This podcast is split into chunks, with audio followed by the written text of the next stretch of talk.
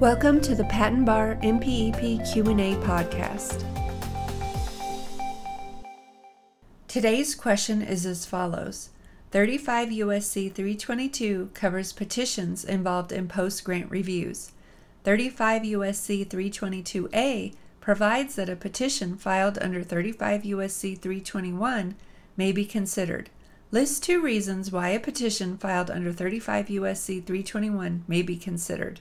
The answer to this question can be found in the following supplement, Inter Partes Post-Grant and Covered Business Method Review Final Rules. This is a special supplement that at the time of this recording is currently being tested on the Patent Bar exam. Depending on future changes to the supplement and the M P E P, the question and answer may not be applicable. Again, thirty-five U S C three twenty-two covers petitions involved in post-grant reviews. thirty-five U S C three twenty-two A provides that a petition filed under thirty-five U S C three twenty-one may be considered. List two reasons why a petition filed under thirty-five U S C three twenty-one may be considered.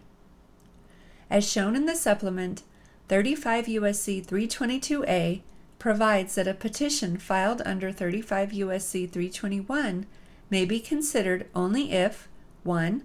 The petition is accompanied by payment of the fee established by the Director under thirty-five U S C three twenty-one. two. The petition identifies all real parties in interest. three. The petition identifies, in writing and with particularity, each claim challenged, the grounds on which the challenge to each claim is based, and the evidence that supports the grounds for the challenge to each claim, including A. Copies of patents and printed publications that the petitioner relies upon in support of the petition, and B. Affidavits or declarations of supporting evidence and opinions if the petitioner relies on other factual evidence or on expert opinions. four. The petition provides such other information as the Director may require by regulation, and five. The petitioner provides copies of any of the documents required under paragraphs two, three, and four of thirty-five U S C three twenty-two A to the patent owner or, if applicable, the designated representative of the patent owner. This question and answer comes from the following supplement, Inter Partes Post-Grant and Covered Business Method Review Final Rules. It specifically comes from thirty-five U S C three twenty-two Petitions.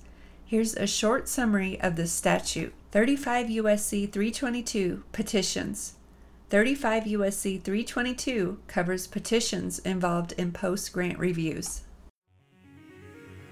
This has been another episode of the Patent Education Series Patent Bar M P E P Q and A podcast with your host, Lisa Parmley, registered patent practitioner number five one zero zero six. Please visit patent education series dot com for more free information to help you learn more about and pass the Patent Bar exam. Thank you so much for being part of the Patent Education Series community and for being here today. We're here to help you succeed. If you'd like to help the show, the best thing to do is to subscribe and share it with a friend.